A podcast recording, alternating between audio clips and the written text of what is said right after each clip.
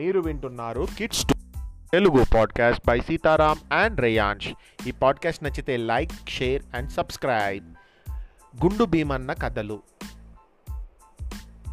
Last పాడ్కాస్ట్లో స్వాముల వారు భీమన్నను తిట్టిన విషయం తెలుసుకున్నాం కదా?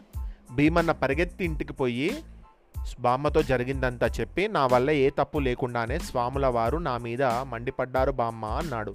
నువ్వు వట్టి వెర్రి వెంగలాయవి నీకు ఎవరి సేవ వద్దులే. అడవికి పోయి కట్టెలు కొట్టి తెస్తూ ఇంటి పట్టునే పడి ఉండు అన్నది బామ్మ. సందేహ నివృత్తి కథ. గుండు భీమన్న ఉండే గ్రామంలోనే ఒక శ్రీమంతుడు ఉండేవాడు అంటే బాగా రిచ్ పర్సన్. ఆయన భోజన ప్రియుడు ఆయన చాలా ఫుడ్ అంటే చాలా ఇష్టం అన్నట్టు. బోలెడంత డబ్బు కూడా ఉన్నది. సంసారం ఏమీ లేదంటే పెళ్ళి కాలేదు ఆయనకు.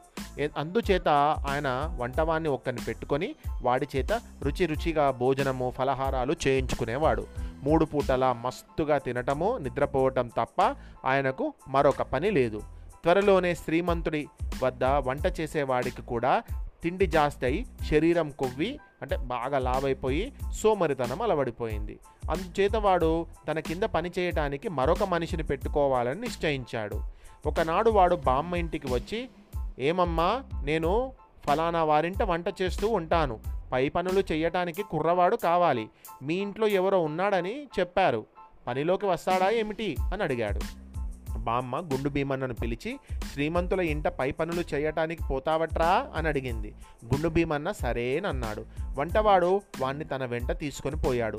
శ్రీమంతుడు అంటే ఆ డబ్బు ఉన్నటువంటి పర్సన్ ఉన్నాడు కదా మధ్యాహ్నం భోజనం చేయగానే పడుకొని నిద్రపోతాడు. మూడు గంటలు అయ్యేసరికి ఆయనకు ఫలహారం సిద్ధమవుతుంది అంటే టిఫిన్ సిద్ధమవుతుంది.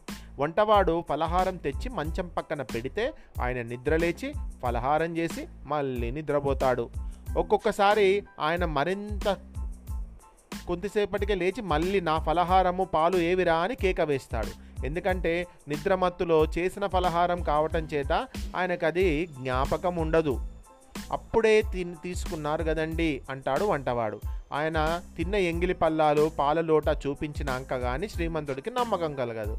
యజమానికి ఇలాంటి అలవాటు ఉండడం చేత వంటవాడు ఆయన ఎంగిలి పల్లాలు లోటా మంచం పక్కనే ఉండనిచ్చేవాడు ఇలా కొంతకాలం గడిచాక వంటవాడికి ఒక దుర్బుద్ధి పుట్టింది. వాడికి కూడా క్రమంగా ఒళ్ళు బరువు పెరుగుతూ ఉండడం వల్ల ఒక్కొక్క రోజు ఫలహారం చేయడానికి ఒళ్ళు వంగేది కాదు. అటు వంటప్పుడు వాడు కొన్ని ఎంగిలి పల్లాలు లోట తయారు చేసి యజమాని మంచం పక్కన పెట్టేసి యజమాని మూతికి కొంచెం చక్కెర నెయ్యి కలిపి రాసి మాట్లాడకుండా ఊరుకునేవాడు. యజమాని లేచి రే ఫలహారం పాలు ఏదిరా? అని అడిగితే అయ్యో అప్పుడే మీరు ఫలహారం చేశారు కదండి అని వంటవాడు అబద్ధం చెప్పేవాడు. యజమాని నిజమే అనుకొని ఎంగిలి పెళ్ళాలు ఈ పెదవి చూసుకొని నాకొని నిజమే కావచ్చు అని మళ్ళీ నిద్రపోయేవాడు.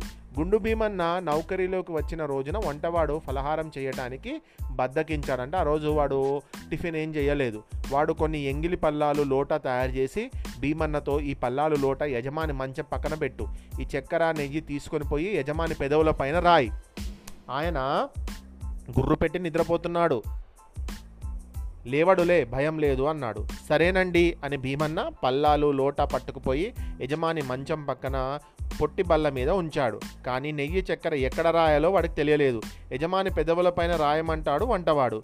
పెదవులపైన మీసాలున్నాయి. మీసాలపైన ముక్కున్నది. మీసాలకు రాయాలనా ముక్కుకు రాయాలనా?